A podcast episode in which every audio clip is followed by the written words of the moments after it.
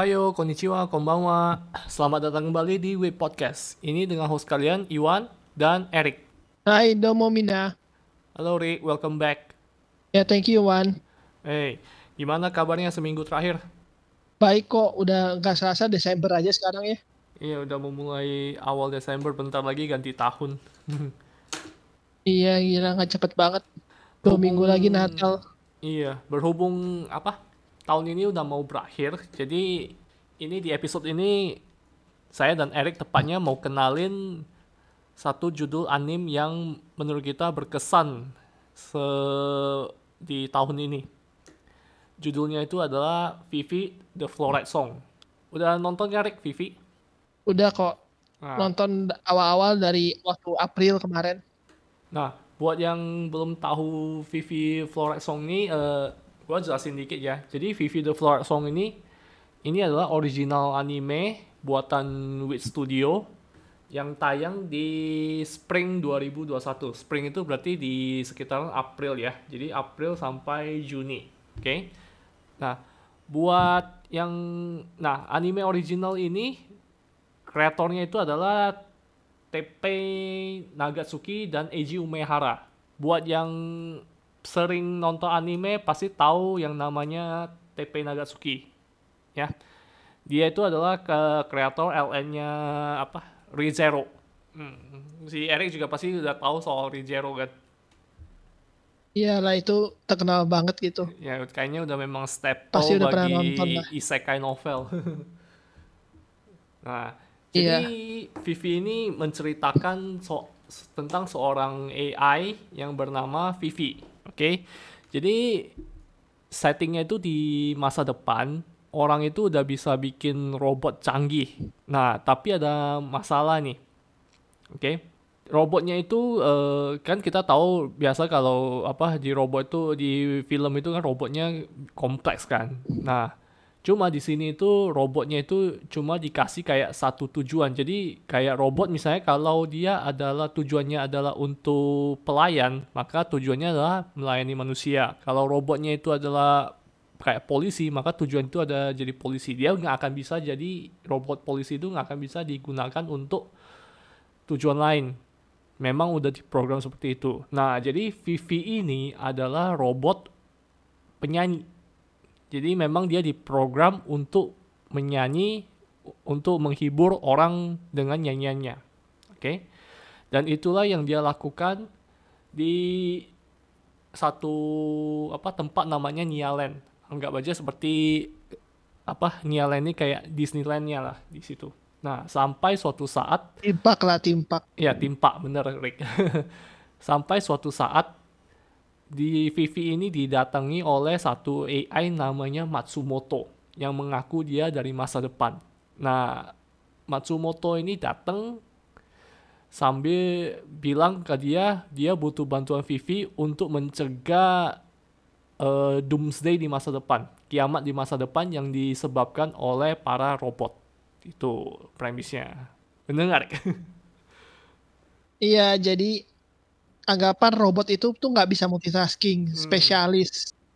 Nah, pertama peta, pun juga Masumoto juga orang dia juga membuktikan dia itu dari masa depan dengan cara ya dia bukan seperti robot biasa, dia bentuknya aja kan maskot beruang Iya benar. dan Teddy dia bear. bisa ngelakuin banyak hal gitu yang bikin ngerasa, oh ini mah berarti bukan robot masa kini gitu. Ah, iya.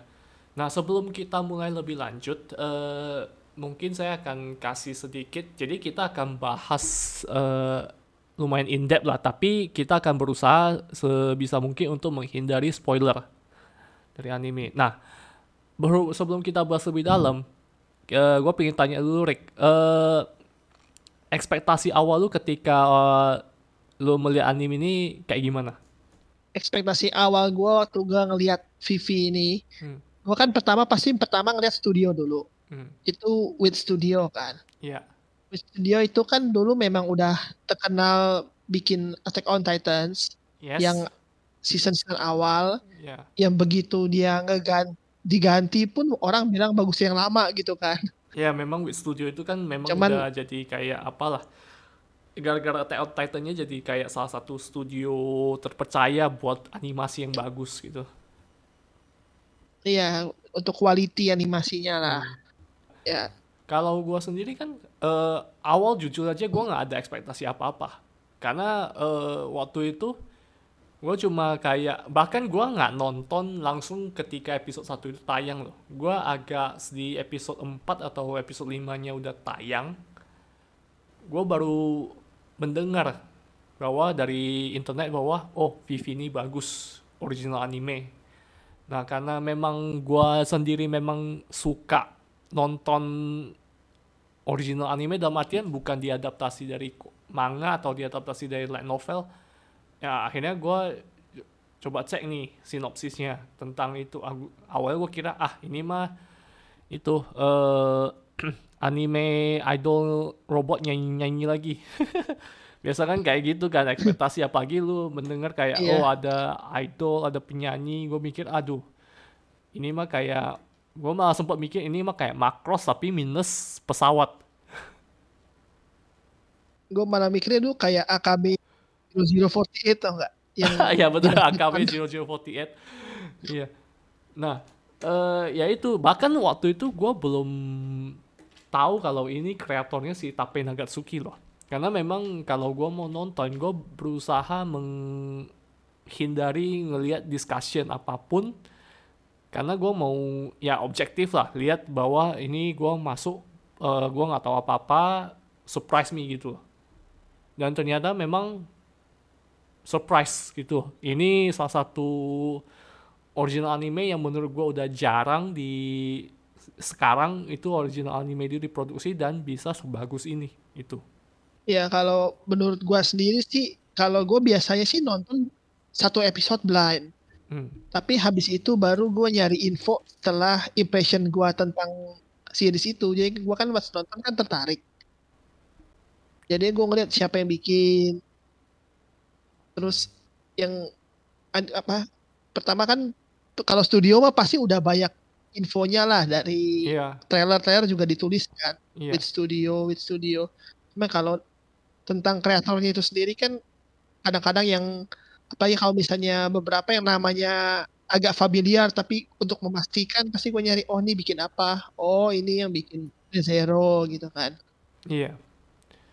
Ya gitu, makanya eh, ya salah satu bener-bener hidden gem lah di tahun ini lah yang bahkan kayaknya nggak banyak orang gue lihat di ketika lagi tayang pun di timeline Facebook atau Twitter itu di Indo sayangnya di Indo tidak begitu banyak yang nonton anime ini. Atau memang mereka nonton tapi nggak pernah itu. Tapi kalau di luar terutama di gue lihat eh, habis itu ya habis gua selesai nontonnya di Reddit di Twitter di mall itu pada mall itu main list itu pada rekomen judul ini gitu nah semenjak kalau jadi gue sih bilang sih Hmm. di Indo nggak banyak ada bagusnya.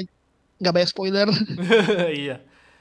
Ya bener sih nggak banyak cuman gue sih sempat lihat tuh di lu tahu kan yang page anime trending yang selalu ada ranking karakter ranking Nah. anime. Itu lumayan loh tinggi loh Vivi waktu season itu. Ya kalau VV-nya Jadi ya sendiri orang gua luar ya lihat ikut karakter berarti ikut memang nonton. apa ya masanya kan eh, karakter kan belum tentu mencerminkan itu ceritanya bagus kan. Bisa jadi kan memang desain karakternya bagus tapi ceritanya ya biasa aja gitu. Ada ranking series juga kok dari situ? Oh gue nggak gue nggak sempat lihat sih. Kalau karakter sih gue memang lihat berapa kali di mention VV itu. Nah jadi iya. gue pingin nah mulai gue pingin mulai diving sih. Sebenarnya apa sih yang membuat eh, Vivi ini beda dibandingkan eh, original anime tentang robot tuh ya satu eh, menurut jadi dia nggak hanya menampilkan satu elemen terlalu banyak contoh dia kan ada dua nih ada penyanyi dan misi dia untuk menyelamatkan dunia. Dan menurut gua ini dua-duanya berimbang. Jadi eh dia walaupun menyelamatkan dunia, tapi tidak melupakan eh, tugasnya sebagai penyanyi karena memang dia diprogram sebagai penyanyi. Oke. Nah, dan dia juga kayak bukan langsung apa uh, timelinenya itu walaupun direct dalam artian dari awal sampai apa uh, dia dari awal sampai akhir itu lurus tapi bukan kayak langsung kayak uh, apa berkelanjutan. Jadi Vivi ini harus jump point ke satu-satu titik waktu tertentu untuk menyelamatkan dunia itu loh. Untuk mencegah itulah doomsday lah. Nah karena si Matsumoto itu sebenarnya datang dari masa depan nih oke? Okay? jadi dia Matsumoto itu setelah contoh ya di episode 1 kan dia pertama kali mendatangi Vivi kan uh, tujuannya buat mencegah disahkannya undang-undang human apa robot rights lah. Jadi ada satu orang mau mendraft undang-undang tentang hak asasi robot. Nah, si Matsumoto itu entah kenapa bilang lu harus mencegah ini, kalau tidak dunia akan kiamat itu. Nah, itu juga udah itu ya aneh ya, Rick. Iya, jadi itu tuh kayak ngomong tuh kayak RPG gitu loh. Ada ada kayak objektifnya dari masa depan itu ada beberapa objektif yang harus di clear gitu. Jadi ya uniknya kan memang di sana. Iya, jadi kayak nah. kita penasaran di bahwa objektifnya ini dia sebutin pasti dilakuin gitu. Iya. Terus kayak nah. kalau kalau kita mikir kenapa, kenapa harus kayak gini gitu kan? Iya. Ternyata ada penjelasannya gitu. Iya, habis itu setelah selesai objektif bukan langsung CVV ini nggak langsung lanjut ke objektif kedua. Dari objektif pertama sampai ke objektif kedua itu ada jeda sekitar 15 tahun kalau nggak salah sebelum objektif kedua. Nah, objektif kedua itu bukan kayak uh, tugasnya lain lagi, mencegah supaya uh, sat, uh, apa satelit jatuh ke bumi. Nah, ke kemudian ke objektif ketiga itu loncat lagi lima tahun kemudian. Kemudian itu mencegah dari pabrik robot itu besek. Jadi di objektif ketiga itu kayak ada satu pabrik robot itu tiba-tiba besek Nah, jadi objektifnya itu beda-beda dan kita uh, kayak sepanjang film kayak kita dibuat kayak ini sebenarnya apa sih yang bikin AI itu apa uh, berserk gitu dan itu nggak ketahuan sampai akhir film. Nah, itu bagus banget. Iya, jadi itu juga kayak pas nonton setiap objektif itu kok pikir, loh kok kayak gini bisa bikin kiamat, apalagi orang-orangnya tuh nggak ada yang sama gitu kan. Kayak ujungnya kan memang itu tentang relasi manusia dan robot gitu kayak dengan side character side banyak ini walaupun mereka side character juga udah kayak main character setiap arc gitu loh. Iya dan tiap tiap-tiap arc-nya itu uh, tiap-tiap objektif itu iya yang sama itu cuma Vivi dan Matsumoto. Yang lain tuh ya udah beda kayak di objektif kedua itu uh, apa toko utama di Ark itu itu adalah si siapa ya? Estelle ya? Estelle atau Estella sih? Iya yang Estella manajer iya. ya, satelitnya itu. Manajer satelitnya kan. Kemudian di yeah. Ketiga itu kalau nggak salah si Elizabeth ya eh bukan bukan si Grace sorry oh. iya si Grace si Grace nah kemudian yang objektif keempat itu mereka menyelidiki tentang AI yang bunuh diri. Jadi secara histori ada AI yang pertama kali bunuh diri dalam itu e, di dunia itu si Ophelia. Jadi itu beda lah tiap objektifnya itu. Iya, jadi kayak mereka tuh karakter utama dalam Ark sendiri. Kayak itu, itu sih sebenarnya tercermin kayak waktu dia bikin Zero kan setiap kayak akan ada karakter fokusnya. Cuma yeah. bedanya ini karakter fokusnya kan masih nyambung sama sebelumnya kayak arc pertama waktu itu Emilia, terus arc kedua Ram sama Rem gitu kan. Kalau ini sekarang benar-benar nggak ada hubungannya. Orang karakter arc, antar eh, antar arc aja nggak pernah ketemu gitu loh. Iya karena itu juga apa uh, poinnya beda-beda kan.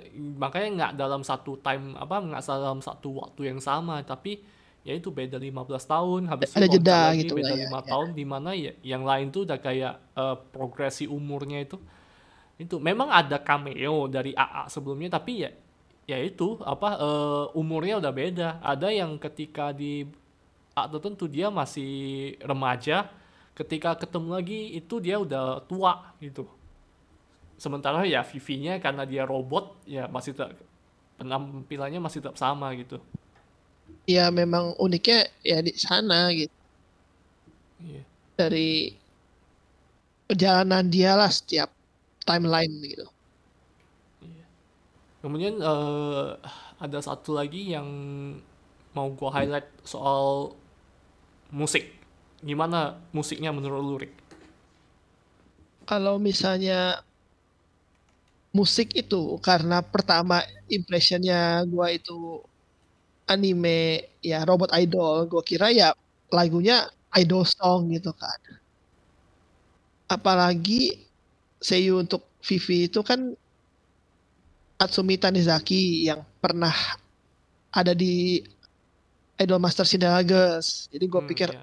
Awalnya lagu idol. Eh, Cuman Tapi ternyata itu ya loh, be- sing- beda banget gitu dia singing voice-nya lagunya bukan itu pakai loh. futuristik gitu. Singing voice-nya bukan Ya, terus singing voice-nya orang lain lagi bener. Iya, itu jadi eh, Vivi itu seiyunya itu Asumi Tanezaki ya seperti yang udah dikatain Eric. Tapi untuk singing voice-nya itu itu dinyanyikan sama eh, bentar ya Kairi Yagi. Jadi Kairi Yagi itu siapa? Itu juga gua awalnya gua nggak tahu siapa. Sampai akhirnya gua cari kan karena kan memang musik itu Vivi itu sangat bagus. Sampai gua cari jadi Kairi Yagi itu malah eh, penyanyi di YouTube. Belum punya single, belum punya album sama sekali. Dia cuma kayak biasalah di YouTube itu dia cuma nge-cover lagu. Nah, udah eh dan memang puas sama hasil nyanyi dia. Sampai gua follow tuh YouTube-nya. Ya, kayak dulu Justin Bieber juga awalnya kan YouTuber nyanyi juga. Iya. Yang banyak sih secret game di YouTube. Ya, jadi ini bener-bener hidden game. Nah, untuk lagunya sendiri itu kalau yang dinyanyiin Vivi itu ada lima lagu. Eh, nah, favorit lu yang mana?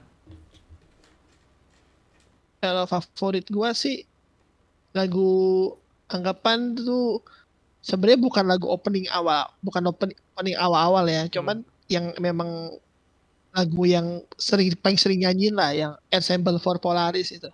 Oh, Sama Sing My Polaris. Pleasure. Oh, iya. Kalau lagu favorit gua itu ya memang lagu itunya eh apa?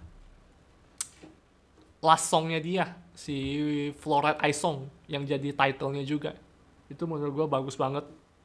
Ya sih, apalagi episode untuk build up buat lagunya itu kayak lu bilang. Jadi walaupun dia ada tema kiamat ini tetap nggak lupa sama lagu gitu kan. Iya.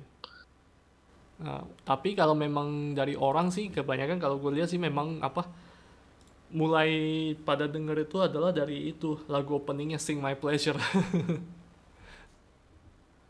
Coba, Iya nah, sih. Terus ngomong-ngomong soal lagu itu salah satu yang bikin gue amazed juga transis hampir nggak ada kayak kalau di anime kan biasa kayak ada opening ya kan opening movie atau opening clip gitu kan jadi Iya. kalau di Vivi ini nggak ada dan itu transisi eh, dari opening ke cerita itu benar-benar smooth abis gue demennya itu Itu sebenarnya ya cocok dengan temanya karena memang dia robot penyanyi. Jadi mereka memang bikinnya seakan-akan ya dia nyanyi live gitu kan. iya Memang transisi bagus banget sih. Ya jadi kayak dari opening ketika lagu opening keluar langsung transisi ke cerita apa cerita di awal episode tuh langsung smooth banget bener-bener apa bagus lah dan apa jadi memang oke memang satu spesial banget mereka nggak pakai opening clip itu Ya kadang-kadang malah ada beberapa nggak ada opening kan kalau dia nggak nyanyi. iya nggak kalau dia nggak nyanyi nggak ada opening langsung cerita itu Iya memang di, kemudian di sana jadi itu yang bikin smooth. Iya. Iya, kemudian dari Beda segi sama Mushoku Tensei yang lagu openingnya itu kan dibikin jadi ada lagunya dan ada perjalanan mereka. Iya, Kalau itu kan juga smooth kan transisinya kan. Iya bener. Nah, selain lagu atau musik itu juga eh, salah satu yang gua acungin jempol itu adalah penampilan seiyunya. Oke? Terutama si Matsumoto lah. Ke seiyunya itu kan Jun Fukuyama itu udah nggak perlu diragukan lagi lah. Memang seiyu kelas A. itu Matsumoto Ya, itu Bagi saya cowok yang iya. dari era-era kita lah, Hmm. animenya kan dia semua dulu. Iya. Kemudian si Atsumi Tanezaki jadi Vivi itu juga bagus banget menurut gua pembawaannya. Padahal Atsumi Tanezaki itu menurut gua sih bukan masih belum nggak gitu belum termasuk apa seiyu yang sering muncul sebagai apa eh, main karakter. Tapi di sini dia Vivi itu dia bawainnya bagus banget. Ya bi- biasa sih Tanizaki Asumi itu juga perannya bukan peran yang kayak Vivi gini sih, biasa lebih kayak Moe lah gitu lah kayak di IMAS dia kan jadi oh atau kalau tahu Beastars dia jadi Juno itu Kauhai-nya yang tipe-tipe kayak gitu kan. Eh, kalau si Atsumi itu gua tahu pertama kali gua denger itu itu dari apa ya yang mulai gua notice itu ke ntar gua cek dulu gua dari mana ya ini ya dari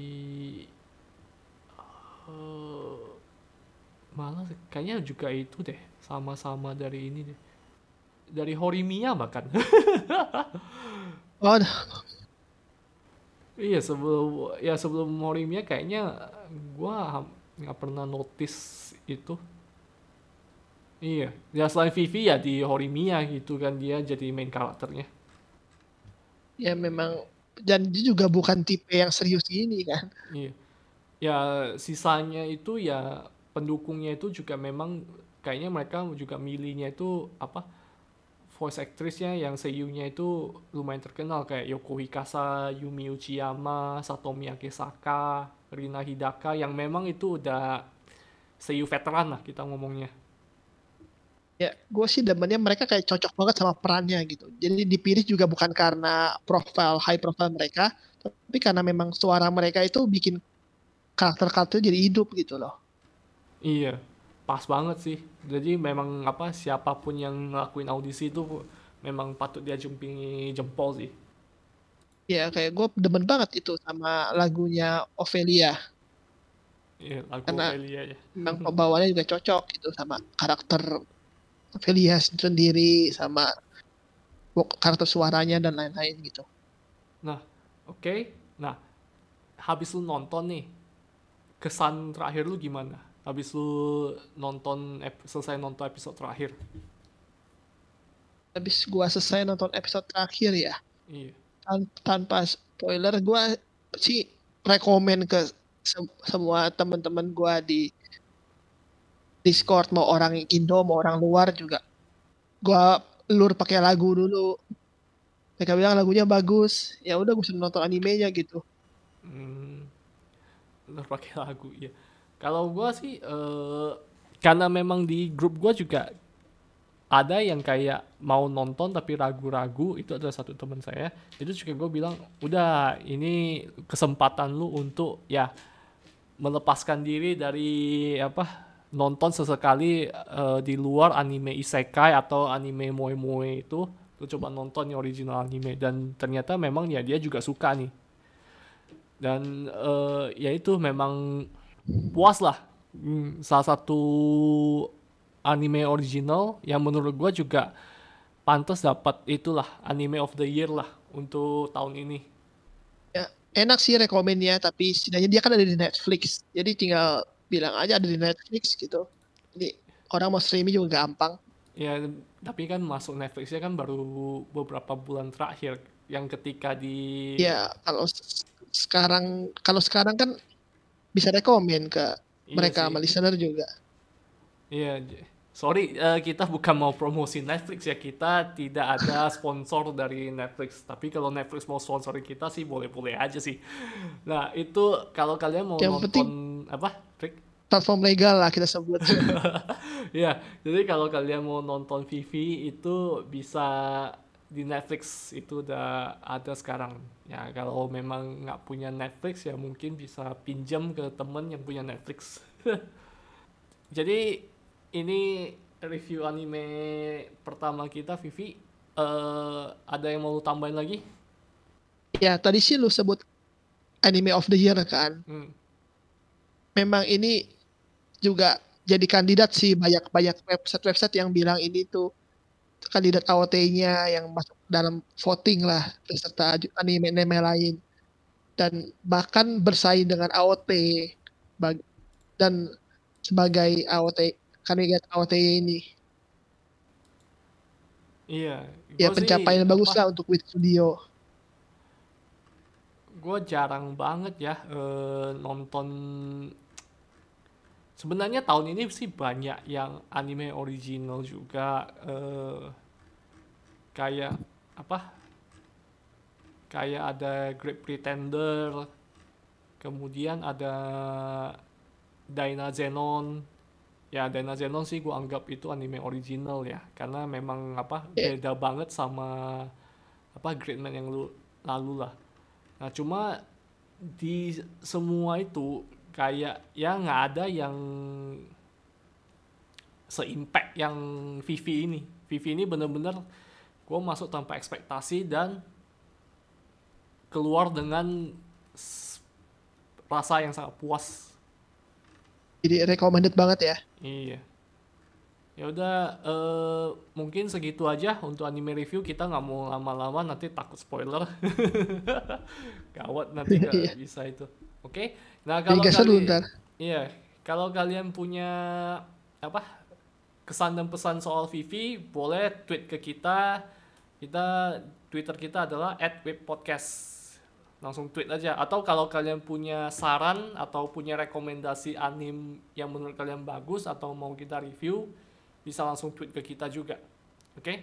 Sekian ya aja. bisa di, bisa tweet juga lah kali AOT kandidat kalian apa Iya. Oke, gitu aja. Sampai jumpa lagi di episode berikutnya. Jane. mata nih